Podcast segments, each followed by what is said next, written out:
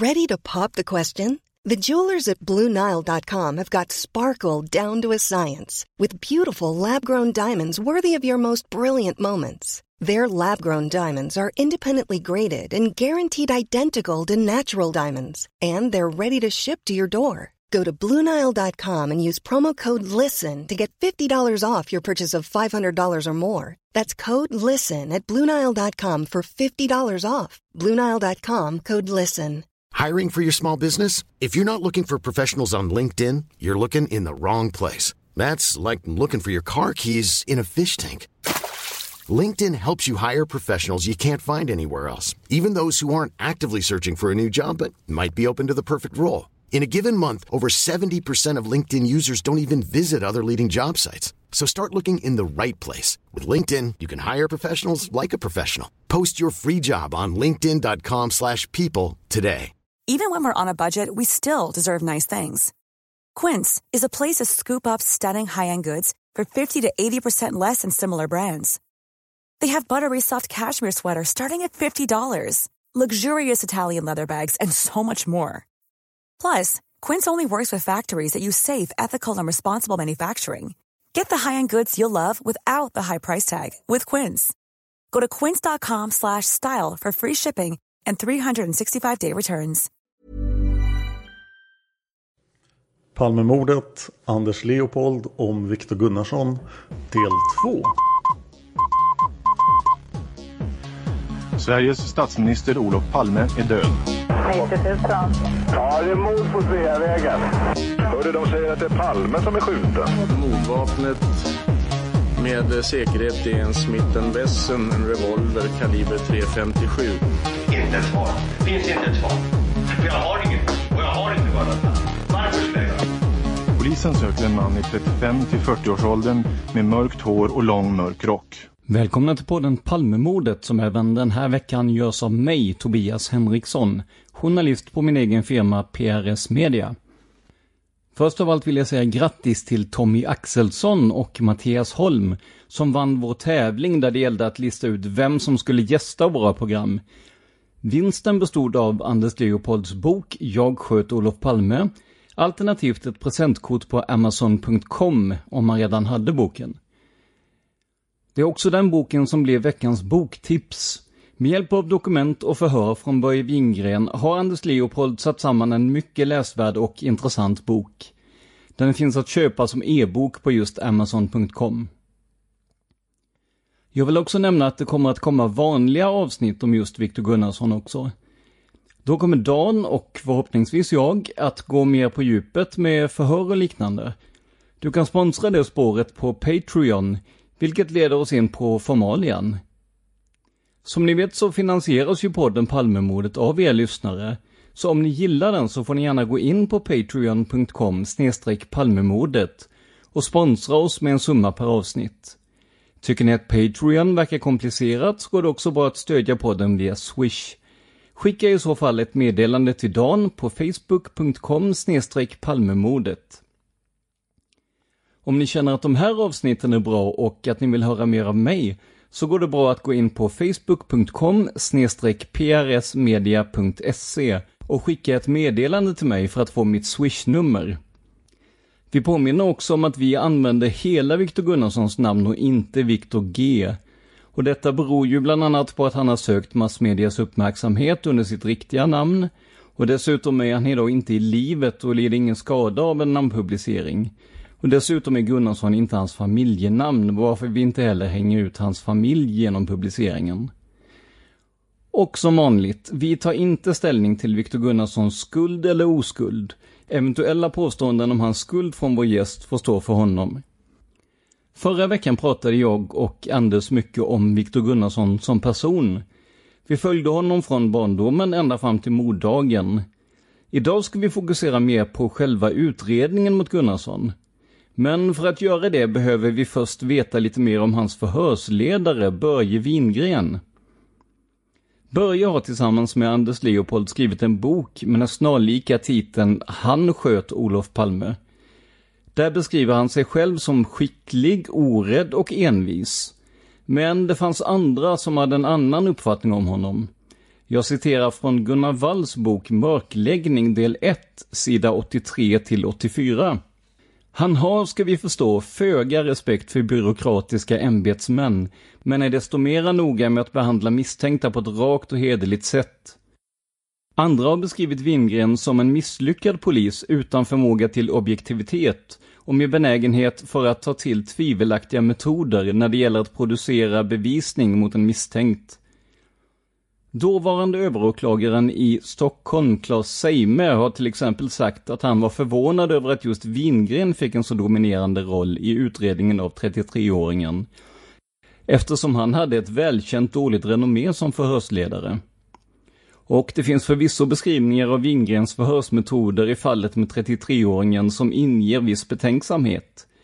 Thomas Kanger har exempelvis skildrat hur Wingren skulle ha knutit näven framför 33-åringens ansikte och skrikit Kläm fram med den nu din jävel, vi vet allt om dig. Slut citat. Samma anklagelse mot Wingren skriver Gunnarsson om i sin bok Jag och Palmemordet. Men Wingren förnekar bestämt att det skulle ha gjorts något oegentligt. Anders Leopold berättar mer om varför Wingren var kontroversiell. Jo, det första var så här, när Börje Wingren utsågs som, för, som för, förhörsledare så, så uh, var det någon som spred rykten om att uh, han hade tidigare, han, att det här var en farlig polis för han hade tidigare satt dit någon uh, stor bandit genom att fejka bevisen eller något liknande. Och därför tog man inte det på allvar från början. Så att det var egentligen jag var ju den enda journalist som tog kontakt med Börje personligen.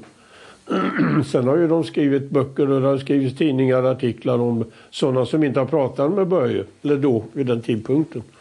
Och det visade ju sig sen att, att det var ju nedlagt. Det fanns ingenting som eh, bevisade att han hade gjort något liknande. För man ville antyda att han då skulle plocka undan Viktor Gunnarsson och att han gick upp i hans cell. Vilket Gunnarsson själv skriver i sin påhittade bok uh, om Palmemordet. Och du vet, det var ju helt otänkbart alltså. Så att uh, jag tog ju kontakt med Gunnar Falk som då blev utsedd till försvarare. Och även eh, efter, efter förhören. Och han sa att det fanns ingenting att invända mot. Det var helt professionellt. Och som du känner honom, eh, skulle han kunna göra det som, som det påstods? Att, han, att det inte kunde bevisas i en sak, men du som har pratat med honom och känner honom som person, skulle han kunna göra Nej, något det sånt tror här? jag inte. Nej, han var polis ända ut i fingerspetsarna. Och han eh, fick ju ett, ett, av de största brottsmålen i Sverige med den där stora eh, knark och mord och kidnappningshistorien med den här gangsten TA, kan vi kalla honom då som sedan begick självmord förresten. Han eh, drev den utredningen på ett sådant sätt så att till exempel min kollega Börje Hed på Aftonbladet som var deras eh, skribent, han skrev ju att det här han hade ju gått igenom de förhören och han skrev ju att det här är så skickligt gjort så att det här skulle de använda på polisskolan, polishögskolan för att eh, som exempel på hur man ska bedriva förhör med storbrottslingar så att säga. Och du vet, jag ser ju protokollen där, du kan, du kan ju läsa själv, han gör ju paus och han vänder sig till Gunnar Falk och säger till honom, vill du, vill du att vi tar en, en paus och vill du prata med honom själv? Och, så han får ta ställning till det här. Han är ju hela tiden öppen och, och, och, och, och är ju väldigt positiv.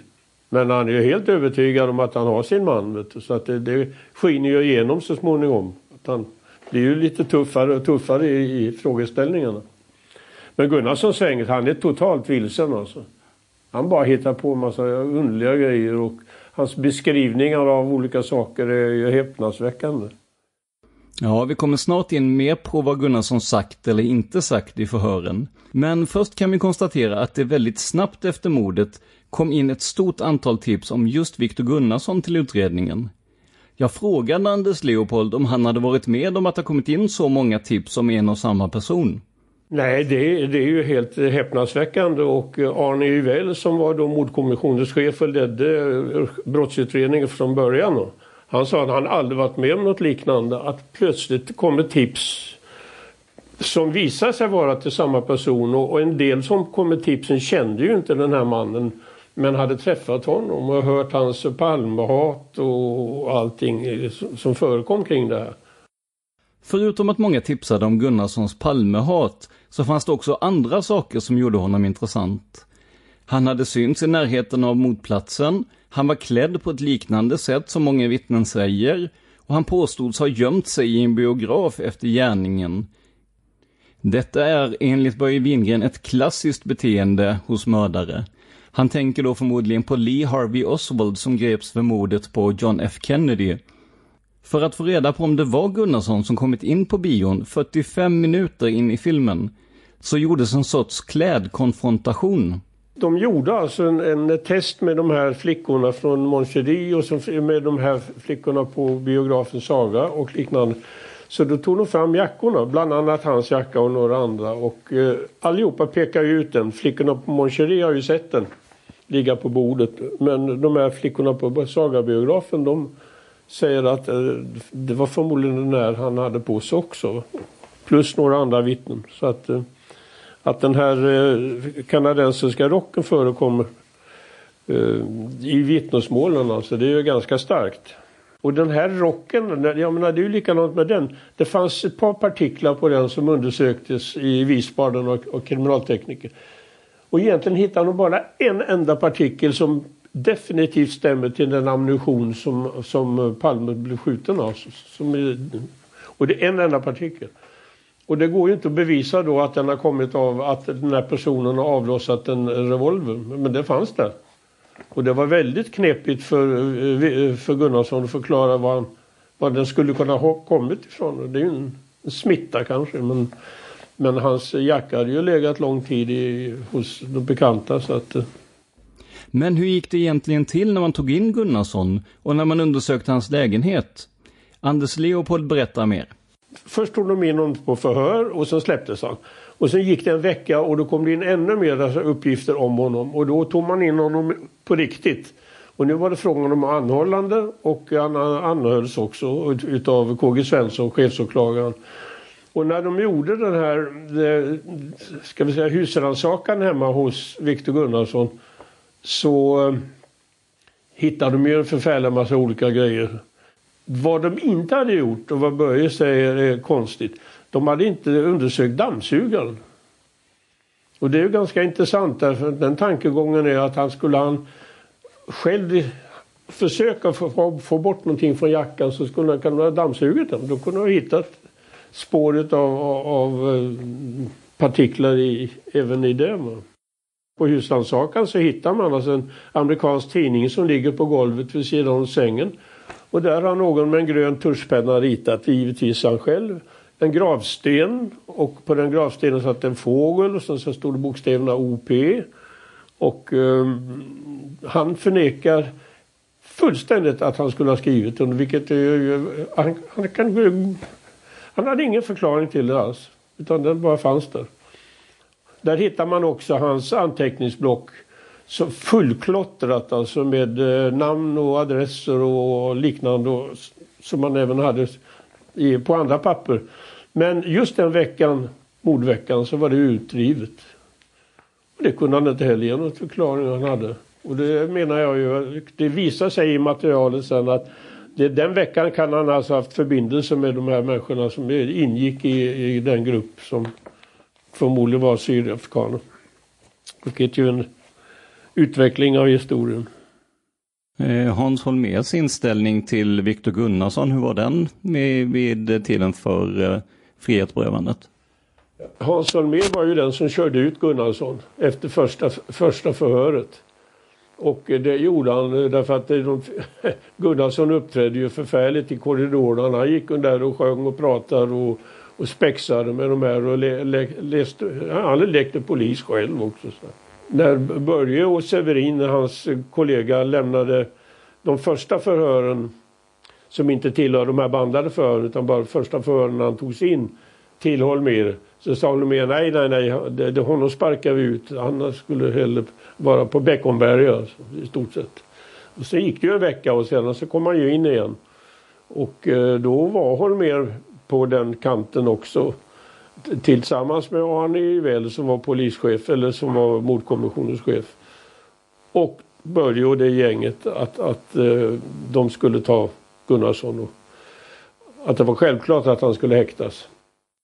Vi, vi pratade om Viktor Gunnarssons uppträdande när han var eh, inne hos polisen och liknande. Hur mycket tror du att eh, Viktor själv förstörde för sig genom att hålla på med gester vid konfrontationer, genom att hålla på och spexa och stöka som han gjorde? Ja, det är självklart att han förstörde för sig. Det gjorde han ju utan tvekan. Och om man läser i förhörsprotokollen när han sitter och när Börje pratar med honom så är, tramsar han ju till vissa saker oerhört alltså. Och det är ju ett sätt bara att undvika att svara på frågan så, så gör han någonting annat. Och nej, hela hans uppträdande är ju sånt att, eh, att han, han höll ju på att hoppa hit och dit och han kunde spexa och han kunde vara på ett visst sätt och ibland blev han ju helt vild. Ja, spexa gjorde han verkligen. Till exempel höll han på att skrämma slag på ett av vittnena från biografen Saga, där han påstås ha gömt sig. Det var en spegelkonfrontation, så Gunnarsson såg inte flickorna, men de såg honom. Han gjorde helt plötsligt en boxargest, som Börje Wingren beskriver det, mot spegelväggen. Flickan på andra sidan blev så rädd att hon inte vågade fullfölja konfrontationen. Hur som helst, vi återkommer kort till husrannsakan hos Viktor Gunnarsson. För det fanns nämligen en hel del intressant. Bland annat hittade man en mycket omfattande adressbok med över 2000 poster i. Anders Leopold berättar mer om den. Ja, för, för det första, det var ju, han hade en adressbok där han hade väldigt mycket skrivit men han hade ju gjort anteckningar på papper och, och i, i, små block och sånt. Så att det, sammantaget när man gjorde husrannsakan och, och gick igenom detta så satte man ihop alla de här och det var då namn, eh, adresser och telefonnummer i Sverige och i, i många andra länder, framförallt i USA vad vi hittade, vi gick igenom några och vad de hittade utredarna först. Det var ju faktiskt eh, en jurist i scientologikyrkan i Los Angeles som hade varit i Stockholm och var i Stockholm under perioden när Palme mördades. Och scientologerna har varit inblandade i snacket i alla möjliga olika sammanhang. Och eh, även i, av några ansetts att de var på något sätt låg de bakom mordet på Palme också. Men då talar man om scientologerna kan man lika gärna prata om CIA och den verksamheten för det där går i varandra. Alltså. I adressboken fanns då den här um, scientologadvokaten och det var inte så märkligt men vad som var verkligt märkvärdigt var att han hade en adress som ett, eller ett namn som hette Medellin och så stod det Enskede och så stod det telefonnummer. Medellin är ju namnet på den stora narkotikakartellen i, i, i Colombia. Och det är ju den, den, stora organisationen i världen nästan som har drivit eh, narkotika. Och att han skriver Medellin där och har en adress i Enskede det var mycket uppseendeväckande. För Börje de tog ju reda på genom knarkroten att det var just i Enskede hade de alltså haft flera sådana här tillslag mot, eh, eh, mot knarklangare. Alltså. Så kombinationen här är att det står hans, Medellin står i hans eh, anteckningsbok alltså, och det kopplades just också till att han sysslade med, med narkotika. Jo, sen på i den här så, så hittar vi då eh, namnet på eh, en av de mest kända brottslingarna i, i Sverige vid den tiden. Eh, TA kan vi kalla honom. Och eh, där hade Börje Wingren det fallet. Det var där han eh, drev det mot honom och eh, så småningom fälldes ju den här mannen för kidnappning och för mord och för narkotikagrejer. Och det står i Gunnarssons katalog. Eh, både namnet och telefonnummer när han var ute. Eh, han var ju, han satt väl inne, jag vet inte om han satt inne vid den här tiden men det fanns i alla fall uppgifter om honom. Plus en del andra människor som var lite tveksamma figurer och, eh, och sen är väldigt mycket utländska namn. Vet man hur Viktor Gunnarsson kommit i kontakt med de här? Det är ju ändå ganska ljusskygga personer bitvis. Nej, det vet man väl egentligen inte. Eh, jag tror att Börje hade fått reda på någonting om att den här Axelsson, eller TA då, som han hette, att TA hade haft kontakter och kände till eh, Viktor Gunnarsson. Eh, men i vilket sammanhang det, det framgick inte. Och vi har ju försökt varje gång det har dykt upp nya namn så har jag alltså kollat om jag har alltså förfogar över den här deras sammanställning. Och eh, så varje gång det har dykt upp ett nytt namn i Palmeutredningen oberoende av vad det har varit så har jag checkat om det funnits i Gunnarssons lista. Och eh, bara vid ett tillfälle tror jag som jag hittade eh, en kombination där. Men jag minns inte riktigt hur det gick till. Men jag letar ju efter de sydafrikanska namnen. Och det är ju... Eh, om man hade den förbindelsen så borde ju funnits namn. Men det kunde jag inte hitta någonting direkt. Vi kommer in mer på de internationella spåren lite senare i avsnittet. Men för tillfället håller vi oss kvar vid de indicier som gjorde att Viktor Gunnarsson misstänktes för mordet. När jag ställde en till synes allmän fråga om huruvida något vittne sett mördarens ansikte kom vi in på något mycket intressant som Börje Wingren och Anders Leopold kallar mustaschtricket. Vi ska låta Anders berätta om detta alldeles strax, men först alltså den inledande frågan. Var det något vittne, förutom Lisbeth Palme, som sa sig ha sett mördarens ansikte? Nej, inte vad, vad jag förstår ur det här materialet så fanns det inte någon som såg hans ansikte. Inte ens det vittne som vi kanske kan komma in på som alltså där han försökte ta och, och få lift ifrån en plats längre bort eller längre upp i, i stan. Men det, det märkliga är ju alltså att han bevisligen rakade av sig sin mustasch dagarna före, förmodligen den veckan som gick med sportlovsveckan var ju, mordet var i slutet på sportlovsveckan. Och han hade en skolklass som han undervisade för eh, med, med språk. Som han tog farväl av den 21 eh, februari och eh, sen har han när han skriver sin egen bok sen så har han förvänt den här veckan så att han har skjutit på det. Så att eh, det är en fullständigt obegriplig koppling han gjorde. Men i alla fall så har han alltså, det finns det vittnen som flera stycken som ser honom utan mustasch på mordkvällen.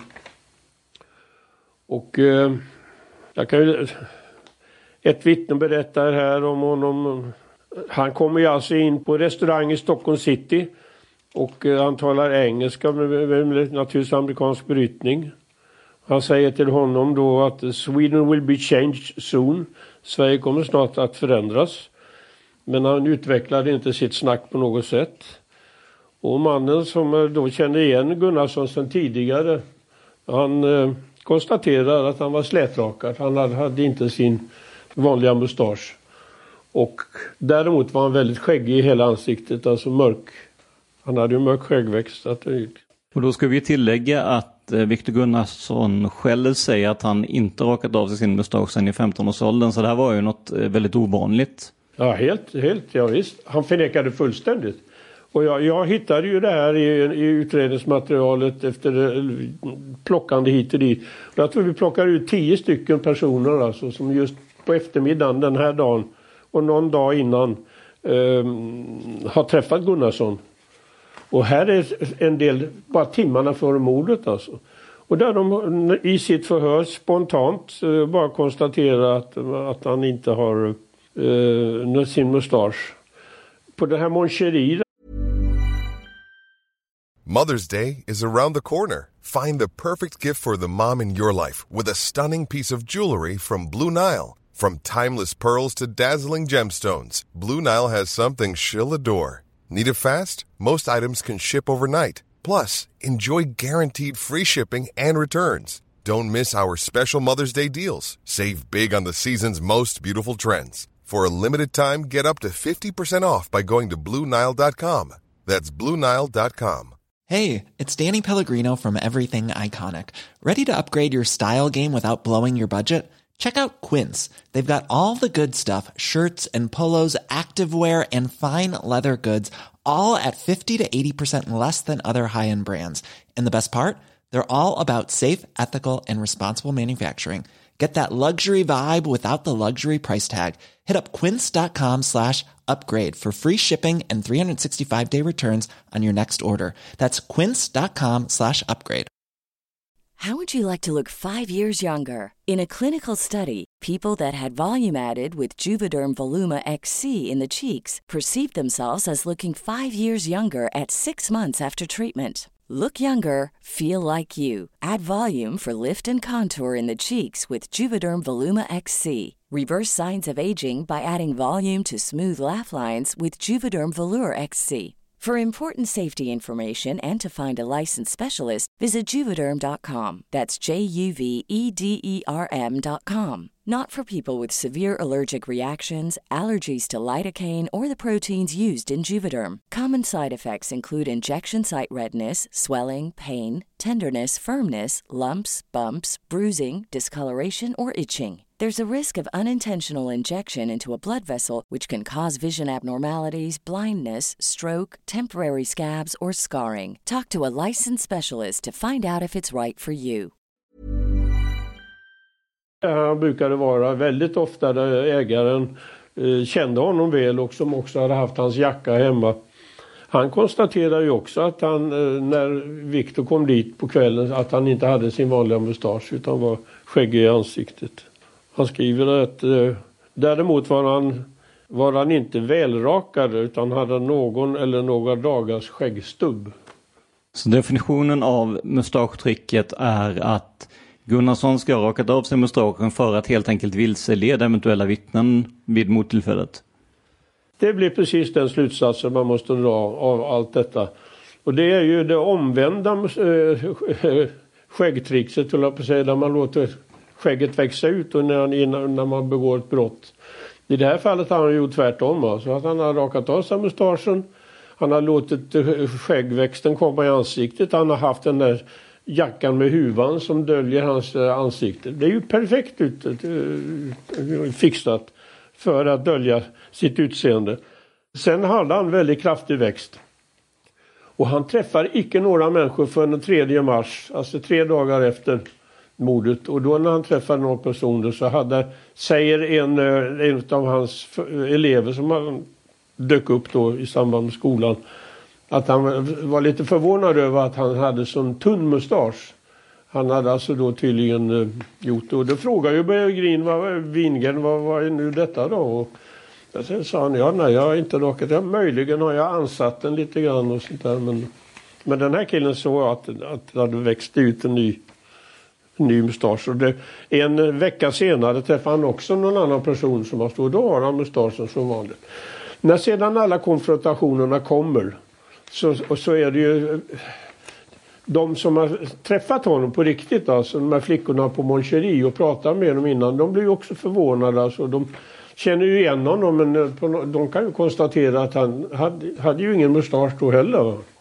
Men eh, senare så är det ju många vittnen som säger att den hade vuxit ut. Och det förvirrade många och det förvirrade också Lisbeth Palme tror jag som påstår att hon hade sett eh, mördarens ansikte vilket sannolikt var den här mannen som stod bakom dem. Och han hade ju inte mustasch. Men eh, när hon sen konfronteras och får se, får se honom så, så stämmer ju inte den bilden. Så då kan man säga att, att det, han, han vann mycket på det. På, på det. Han hade många poäng med den. Till och med Lisbeth Palme säger väl att eh, mördaren skulle vara påfallande ljus i ansiktet, påfallande ljus under näsan eller liknande. Ja, Just det. Det, det förekommer i hennes... Det enda hon möjligen kan ha sett av ett ansikte, alltså, och det då om det Viktor Gunnar, så hade hon märkt att det var lite ljus, ljus överläppar. Och det är lite lustigt. Då måste hon alltså ha sett ett, ett snabbt ögonblick precis när det inträffar. För han måste ha varit väldigt nära. Men hon säger faktiskt det i ett, ett av de få eh, protokoll där hon uttalar sig. Och det är ju tecknet på en som har haft en, en eh, stor lurvig mustasch och rakat av den. Att det blir lite ljusare i huden. Så det kan man nog tro. Mustaschen blev även viktig när man senare direkt konfronterade Viktor Gunnarsson med vittnet ID. Ni minns han som stod med sin bil på Döbelnsgatan och sa sig träffat en person som såg ut som Gunnarsson. För att få ordning på vad som hände och vad det var som gjorde att Gunnarsson senare släpptes fri behöver vi en liten bakgrund. Jag citerar ur Börje Wingrens bok Han sköt Olof Palme som finns i sin helhet på leopoldreport.com. Texten kommer från början av kapitel 19. Citat. Natten till den 15 mars hade ID varit ute med sina afrikanska vänner i Stockholm. När han kom hem på morgonkulan var han så trött att han inte kunde somna. Han tog en valiumtablett och försvann in i något som kunde liknas vid medvetslöshet. Det är förklaringen till att han några timmar senare, klockan 9.50, var omtumlad och yrvaken när kriminalarna Övermo och Gustafsson ringde på hans dörr. Det kan också vara en av förklaringarna till att han inte alls, när polismännen visade honom ett konfrontationsfoto med bland annat Viktor Gunnarsson, kunde peka ut den man han träffat mordnatten på Döbelsgatan, en bit från den plats där Olof Palme mördades. Slut citat. Huvudvittnet visades alltså ett foto av den misstänkta innan den kommande konfrontationen och var därmed vad man brukar kalla bränd som vittne. Men vid den kommande spegelkonfrontationen med Gunnarsson togs ID ändå in och tyckte sig nu kunna identifiera mannen han sett.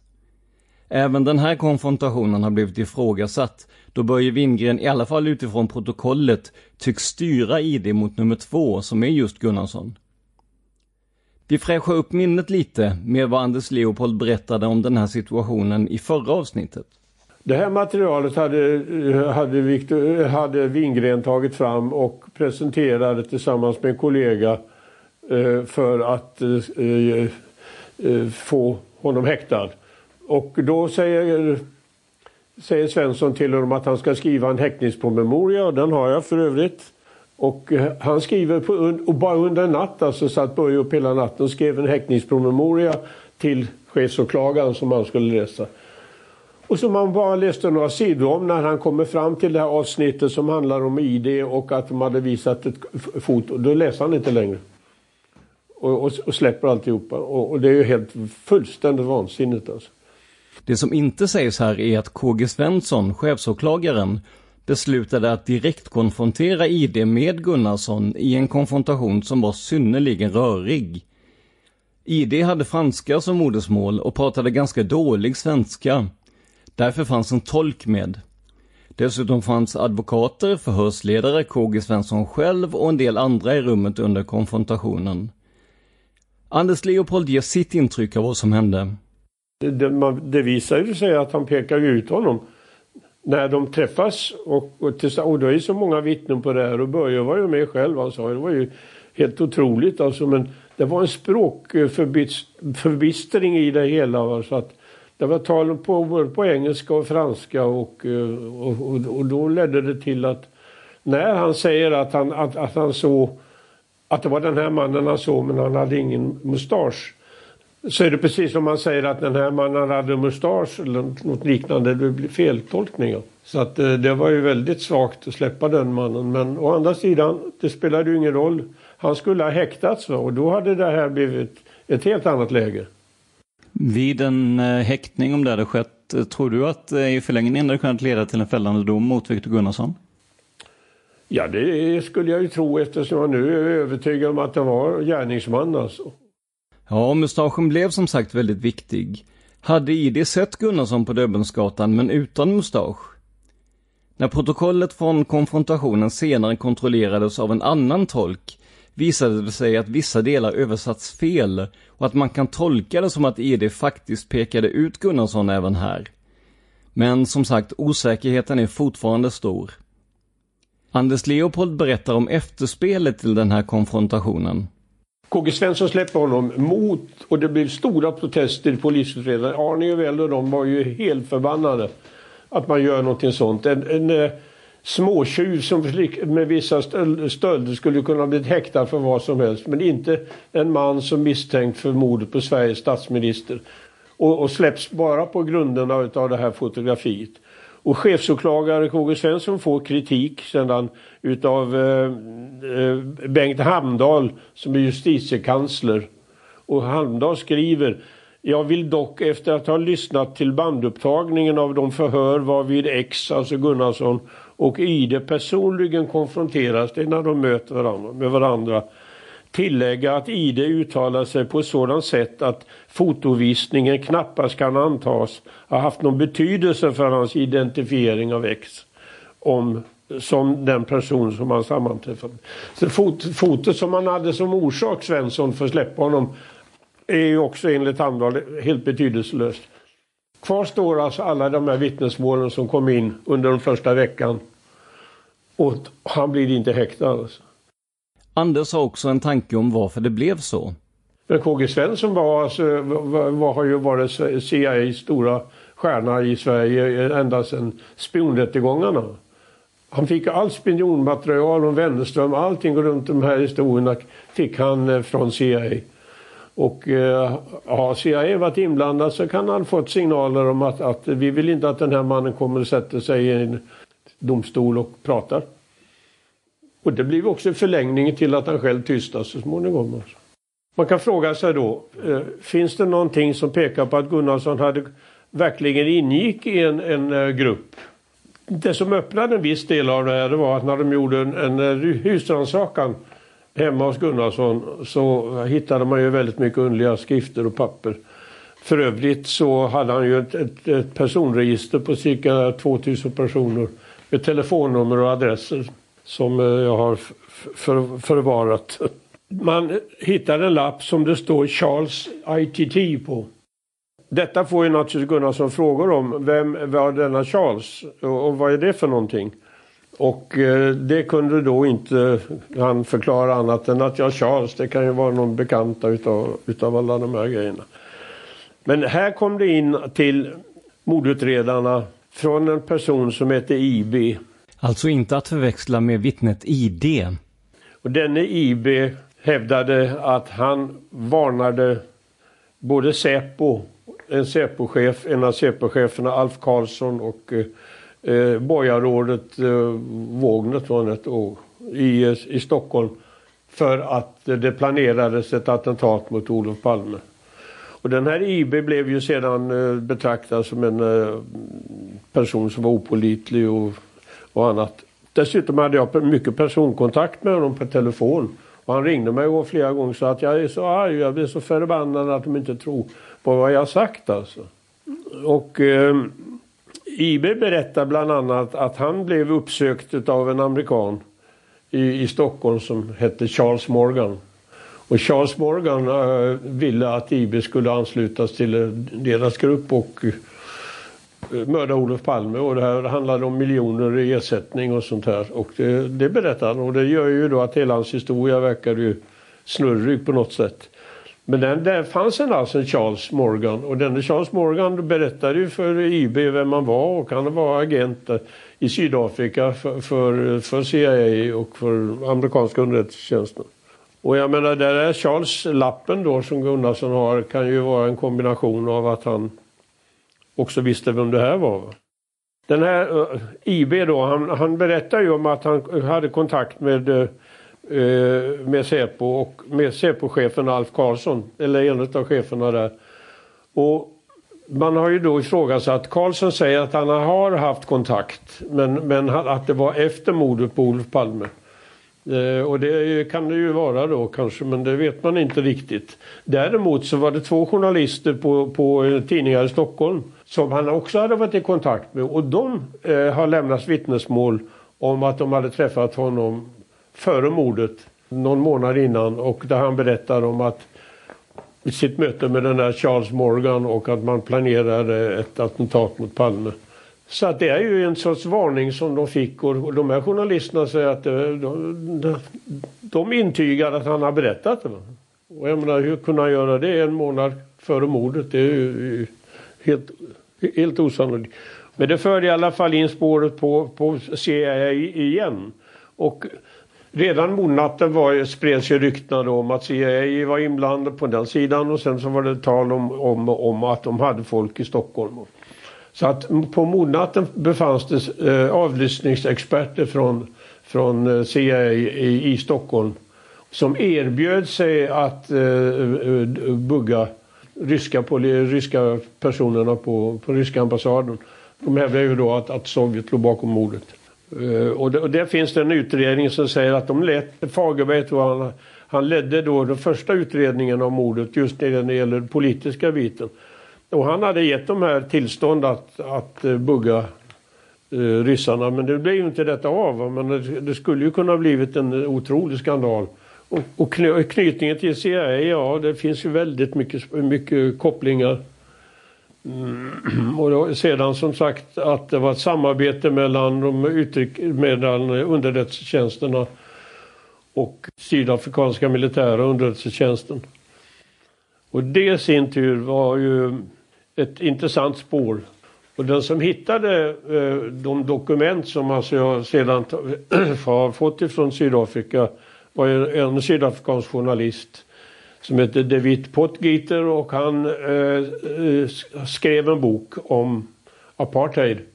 Och det var i arbetet med det här som man i dokumenten hittade dokument om mordet på Olof Palme. Och, och, där i de här dokumenten finns det detaljerade beskrivningar som man nästan inte tror är sanna. Alltså, men det, det är, de betraktades ju som eh, påhittade. Men, eh, men både Portgite som jag har haft mycket kontakt med och de som förvarar de här dokumenten, det historiska i Johannesburg, de eh, hävdar att, att det finns ingenting som pekar på att den har förfalskningar i sig själv. Och där kommer ju då flera av de eh, dokumenten visar nämner en grupp i Uppsala som heter The Uppsala Group. Och The Uppsala Group kommer igen i, i de här eh, olika beskrivningarna, brevväxlingarna. Man kan säga att sammanfattning kring dokumenten är att det är en, en, en utav eh, de ledande agentcheferna, eller ja, vad vi kan kalla dem, Craig Williams som, som, som alltså är chef för en, en gruppering, Longreach, som sedan i sin tur är de som börjar planera eh, attentatet mot Palme. Och i ett av dokumenten finns det beskrivning, det dokumentet är skrivet ett år före mötet i, i Stockholm. Uh, och där skriver man att, att det ska vara ett anti-apartheidmöte i Stockholm och att man inriktar sig på, på detta som ett mål. Anders Leopold citerar ur ett av de sydafrikanska breven. Det här är då från den 13, 15 oktober 1985. Skrivet på engelska men översatt. Det här bekräftas att anti-apartheidrörelsen ska hålla en konferens i Stockholm, Sverige, februari 1986. Tillförlitliga svenska källor bekräftar att Mr Palmes sympatier gentemot Sovjetunionen har orsakat stor oro i Sverige, skriver de. Eh, Mr Palme kan nu anses vara den största motståndaren till Sydafrika och ska nu ses som en fiende till staten, skriver de i Anti-apartheidkonferensen i Stockholm ger enligt våra svenska källor i Uppsala en eh, utmärkt möjlighet att genomföra den nödvändiga aktionen mot Mr Palme och garanterat tillskriva den andra grupper. Och det här är då eh, eh, kombinationen mellan Craig Williamson och ledningen för sydafrikanska Sobota. Och deras skriftväxling tillsammans är ju ganska häpnadsväckande. Alltså. Nu ska vi direkt tillägga att det finns starka tvivel om vissa av de här dokumentens äkthet. Från både Palmeutredningen och journalister. Jag kunde själv läsa en påstådd reseräkning för kostnader i samband med mordet, där man angett 29 och 30 februari som datum. Även om 1986 hade varit ett skottår så existerar inte den 30 februari något år. Men visst, ett falskt dokument innebär ju inte att alla är det. Om ni nu tycker att det här är rörigt med CIA här och Sydafrika där, så är det inte så konstigt. Anders Leopold har den mesta informationen i huvudet och hoppar snabbt mellan olika delar i utredningen och det kan ibland vara svårt att hänga med även för mig som intervjuare. Vi kommer dock att gå på djupet med såväl CIA som Sydafrika i deras respektive spår som finns på Patreon. Hur som helst, vi låter Anders Leopold ge oss en snabb sammanfattning av Sydafrikaspåret. När det gäller Sydafrikaspåret som fortfarande är aktuellt för, för eh, mordspanarna fast de inte kommer någon vart. Eh, så fanns det ju väldigt många eh, personer som hävdade att, att eh, Sydafrika-regimen, eh, att regimen låg bakom mordet. Och bland annat då Nelson Mandela själv, alltså, som var i Sverige 1990. Och eh, när han träffade Lisbeth Palme så stod ju journalisterna runt omkring och han, hans eh, hälsningsord till henne nästan eh, det var att eh, är det inte hemskt att det tycks finnas ett samband mellan de sydafrikanska dödsskvadronerna och mordet på er man, säger han till Lisbeth. Med honom fanns eh, en dam som hette Fredrik Ginwala som alltså eh, sedan blev en, en ledande politiker i Sydafrika. Och eh, hon talar om Craig Williamson som jag har talat om som alltså arrangerade det här. Och hon, eh, hon säger att, att eh, hon är förvånad över att man inte i Sverige har gått längre kring denna person och att han har fått amnesti i Sydafrika men att det inte gäller i utlandet. Och så säger hon här i ett citat direkt. Vi är alla övertygade om att X, har jag skrivit i texterna, Williamson då, ligger bakom mordet på Olof Palme. Och motivet det var utomordentligt starkt, så starkt att man även var beredd att ta en viss eh, begränsad risk för upptäckt eh, menade hon då när det riktade sig mot den militära underrättelsetjänsten. Eh, Olof Palme drev ju en bojkottsverksamhet över hela världen riktad mot Sydafrika och var ju hatad av PV Botha som var president. Eh, så där ligger själva botten till det. I nästa avsnitt. Det viktiga när det gäller Palmemordet är att han vid två tillfällen för två stycken personer berättar att han, att han eh, sköt Sveriges statsminister. Den 7 januari 1994 så hittar man hans kropp. Det är rena galenskaperna. Det är ju ingenting annat. Det här avsnittet producerades av mig, Tobias Henriksson, på PRS Media. För mer information om mig och företaget, gå in på prsmedia.se eller facebook.com prsmedia.se. Jag vill väldigt gärna veta vad ni tycker om det här formatet och om programmet. Kommentera på facebook.com palmemordet så svarar jag under eget namn så gott jag kan.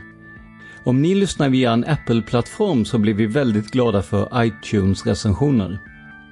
Till sist vill jag nämna att vi har sökt Viktor Gunnarssons familj innan publiceringen, men de hälsar att de inte vill ställa upp och att de fortfarande känner sig jagade av det som hänt. Man hittar Palmes mördare om man följer PKK-spåret till botten. För att ända sedan Julius Caesars tid har det aldrig hört talas om ett mord på en framstående politiker som inte haft politiska skäl. Polisens och åklagarens teori var att han ensam hade skjutit Olof Palme. Och det ledde också till rättegång. Men han frikändes i hovrätten. Nu ska vi ut och röva, Stråtiga. Vi ska ut och röva. Selling a little or a lot? Shopify helps you do your thing however you cha-ching. Shopify is the global commerce platform that helps you sell at every stage of your business. From the launch your online shop stage to the first real life store stage, all the way to the did we just hit a million orders stage. Shopify is there to help you grow. Shopify helps you turn browsers into buyers with the internet's best converting checkout. 36% better on average compared to other leading commerce platforms because businesses that grow grow with Shopify. Get a $1 per month trial period at shopify.com/work. shopify.com/work. Even on a budget, quality is non-negotiable. That's why Quince is the place to score high-end essentials at 50 to 80% less than similar brands. Get your hands on buttery soft cashmere sweaters from just 60 bucks, Italian leather jackets, and so much more. And the best part about Quince, they exclusively partner with factories committed to safe, ethical and responsible manufacturing. Elevate your style without the elevated price tag with Quince. Go to quince.com/upgrade for free shipping and 365-day returns. Planning for your next trip? Elevate your travel style with Quince. Quince has all the jet-setting essentials you'll want for your next getaway, like European linen, premium luggage options, buttery soft Italian leather bags and so much more and is all priced at 50 to 80% less than similar brands. Plus, Quince only works with factories that use safe and ethical manufacturing practices. Pack your bags with high-quality essentials you'll be wearing for vacations to come with Quince. Go to quince.com slash pack for free shipping and 365-day returns.